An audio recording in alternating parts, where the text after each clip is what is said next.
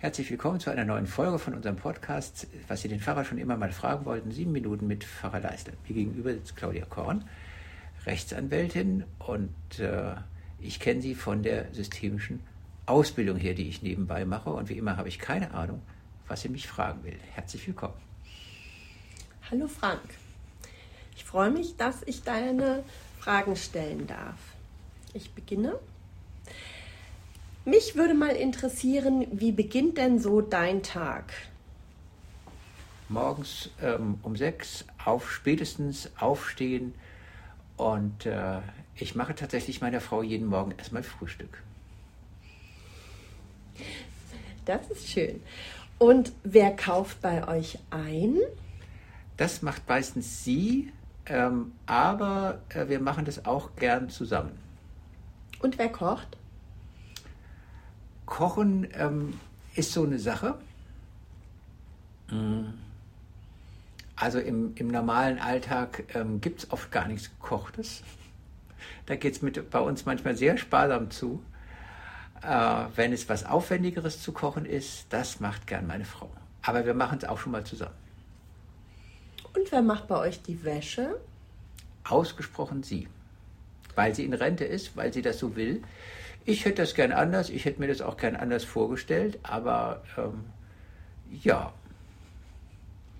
Und wie sieht dein Feierabend aus? Ach, es gibt nicht so richtig Feierabend. Es gibt ja auch sozusagen ständige ähm, Bereitschaft. Es ist, äh, die Tage sind oft strukturiert und dann wieder nicht strukturiert. Ähm, Feierabend in dem Sinn gibt es nicht bei mir. Und was tust du dir Gutes? Na, zum Beispiel hier diese Ausbildung, mal andere Leute und frische Ideen. Äh, das gefällt mir gut. Mich würde mal ganz spannend interessieren, wie schaffst du es, dich von Themen, mit denen du als Pfarrer konfrontiert wirst oder von Themen, die als Pfarrer an dich herangetragen werden, zu distanzieren? Wie schaffst du Distanz, professionelle Distanz? Also tatsächlich hilft es ähm, mir, äh, ich bin erstmal mit ähm, nahezu allen Menschen per Sie. Ähm, das ist nicht unpersönlich, das ist manchmal auch nicht weniger intim, aber ähm, es ist ganz klar, ähm, also das hier ist was ganz Professionelles, Berufliches und ähm, so. Mm, manches nehme ich natürlich innerlich trotzdem mit und manches muss ich ähm, mit einem Kollegen manchmal auch besprechen, wenn es mir ähm, innerlich zu, mich zu sehr aufwühlt. Mhm. Mm, das beantwortet fast schon ein Stückchen meine nächste Frage. Das, was mich interessieren würde, wäre nämlich noch, mit wem teilst du deine Themen? Also in der Regel tatsächlich nicht mit meiner Frau, das wäre unfair. Ähm, also wir reden über viel, aber ich finde, die, meine Frau darf äh, schwerlich mein Mülleimer sein, das ist unfair. Wenn es ähm, wirklich mal Sachen gibt, ähm, wo ich sage, das ist äh, kritisch, das ist bedenklich oder so, das mache ich dann schon mit, also dienstlich in einem ganz offiziellen, geschützten Rahmen, ja. Okay. Dann mal was ganz, ganz zurück. Ähm, wann hast du für dich entschieden, ich möchte Pfarrer werden?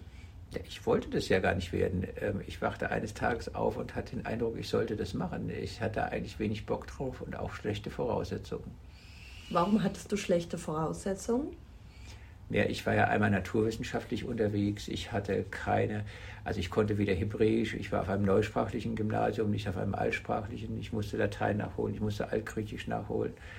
Ähm, ich komme aus keiner Akademikerfamilie, ähm, also sehr viel schlechter geht es erstmal nicht. Das heißt, du hast vorher was anderes gemacht? Ich habe äh, neben dem Abitur erstmal eine technische Berufsausbildung gemacht, genau und äh, so arg kirchlich sozialisiert ähm, war oder ist meine Familie tatsächlich auch nicht. Ich selber eigentlich auch nicht. Und jetzt, seit wann bist du Pfarrer? Seit knapp 30 Jahren. Okay.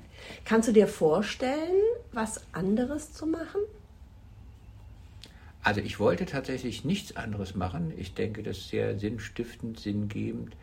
Äh, die meisten Sachen machen ja auch wirklich Spaß. Ähm, ich selber bin mit meiner Aufgabe auch sehr verwoben. Ähm, also was ich nach dem Ruhestand machen will, wenn ich meine Aufgabe nicht mehr habe, diese Frage beschäftigt mich schon seit vielen Jahren. Und was könntest du dir vorstellen, nach dem Ruhestand zu machen, wenn du die Aufgabe nicht mehr hast? ach, vielleicht äh, habe ich hier irgendwo eine kleine Praxis und mache systemische Beratung. Ähm, denn äh, Kollegen im Ruhestand, die meinen, alles besser zu wissen, zu einem solchen möchte ich mal nie werden. Wie meinst du das, Kollegen im Ruhestand, die alles besser wissen? Ja, die gibt es ja jetzt auch schon. Die meinen das gut und bringen aber die Erfahrung ihrer Zeit mit und die lassen sich schon auf die jetzige äh, Gegenwart natürlich äh, wenig äh, übertragen und dann sind das oft gut gemeinte Hilfsangebote und manchmal ist es anstrengend oder nervig. Und äh, ja, das hatten die Kollegen damals, die es gut meinen, damals sicher auch nicht vor. Trotzdem ist das Ergebnis manchmal so, dann will ich den gleichen Fehler nicht wiederholen. Hm. Okay. Also mir würden jetzt tatsächlich keine, erstmal keine weiteren Fragen einfallen. Dann ist das ein Podcast, der in 6 Minuten 32 Sekunden zu Ende ist. Ganz, ganz lieben Dank. Nächste Woche ist jemand anders da, aber ich verrate noch nicht wer. Bleiben Sie dran, machen Sie es gut. Tschüss.